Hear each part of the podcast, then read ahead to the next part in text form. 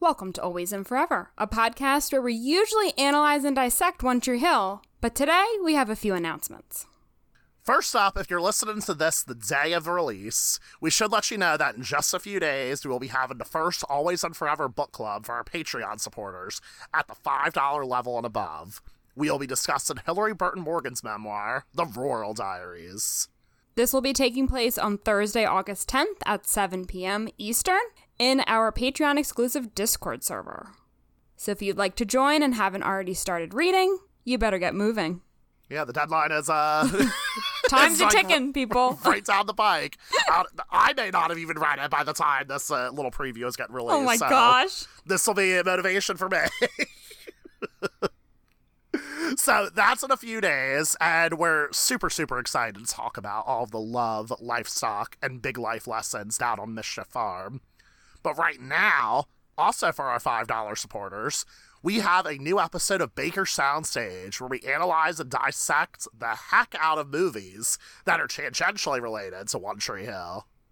In this episode, we're talking about Freaky Friday, the 2003 film starring Jamie Lee Curtis and Lindsay Lohan, which is also celebrating its 20th anniversary today, August 6, 2023. Can you believe it's been 20 years? Uh, yeah, wild. Ugh. We're getting old, and I don't like it.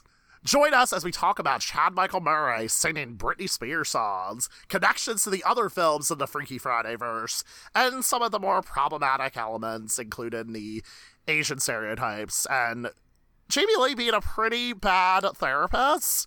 It wouldn't be an episode of Always and Forever if we didn't unpack some of these moments. Yep. But this episode was so like fun as heck to talk about. You'll that'll be funny for you later when you listen to the episode. because hey, we get amazing, amazing musical numbers, and we also get to see Jamie Lee Curtis and Lindsay Lohan's amazing accent, and in my opinion, a very convincing body swap. And there also may be a body swap between Kaitlyn and me in this episode. Is it as convincing as Jamie Lee Curtis and Lindsay Lohan? You will have to listen. Wait and see. After this intro, you will hear a few select clips from this episode. To listen to the full version, and or if you want to participate in our book club, visit patreon.com slash alwaysothpod for more information. That's patreon.com slash always O-T-H P-O-D.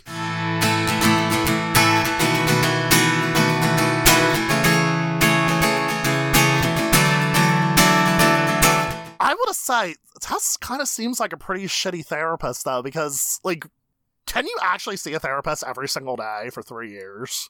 I don't know, that seems excessive. Unless you're like in some kind of inpatient thing, you know. Yeah, like yeah, that would make sense. but not like outside of a hospital. like like I just feel like this isn't like establishing a good boundary between like the patient and the mental health professional because like I, I don't know I feel like if you're the therapist you pro- you could probably be like hey you don't need me every single day. Like once a week like this is great but I feel like this is kind of like a codependent relationship and I worry about that. And I feel like as a therapist Tess should probably be like hey listen this is not healthy for you Yeah, how they portray this, it's kind of I don't know. I don't know the best way to describe it. It just doesn't seem like reality at all. definitely not Like how she treats the patients and then how the patients are portrayed as like these really needy people. hmm It's definitely problematic. And also, like, Tess, like, really, like, throws around the word crazy a lot, too. Like, later on, specifically, like, around the body swap, which it's a high stress situation, so I have space for this, I guess. but it just doesn't seem right to talk about other people being crazy. And I know that's, like, a term that, like, many mental health professionals are trying to, like, speak out against and say, like, let's eliminate this word from our vocabulary.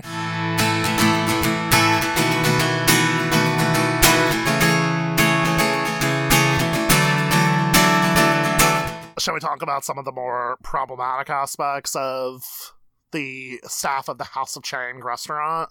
Yeah. So it's really unfortunate how the Asian characters are portrayed. So the one thing that really like stood out to me is the one actress who plays Pei-Pei.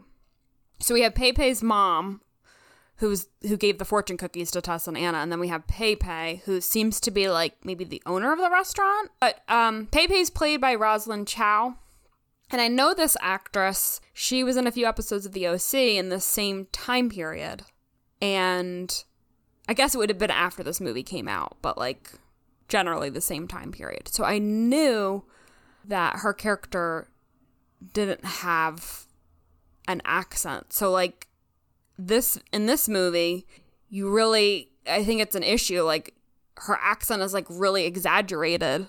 hmm And there's lots of like broken English too. Like she can't like she can barely string a few words together. It's a problematic depiction for sure. I know.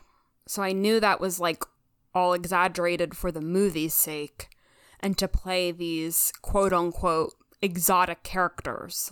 I think they're made to be different in this case. Like it's really apparent right away from their portrayals that they're made to be really different from like the main characters.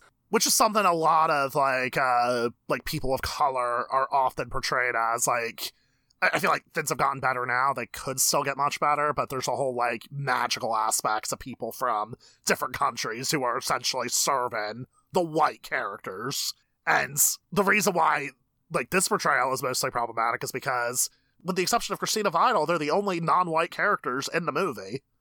And they have this of course they have to have like this magical aspect to them. I know.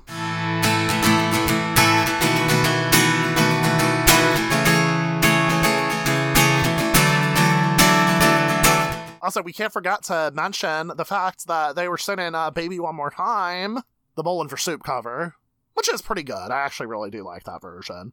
And um. I, and I gotta be, I gotta be elitist with you for one second, Kaitlyn. I didn't put the dot Um, dot dot. Okay.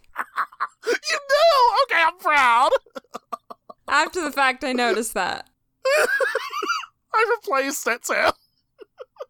Because I always want to call this song "Hit Me, Baby, One More Time," but it's not. And you, It's just "Baby, and you One know More what? Time." Honestly, I'm very proud that you didn't do that because, like, that's like.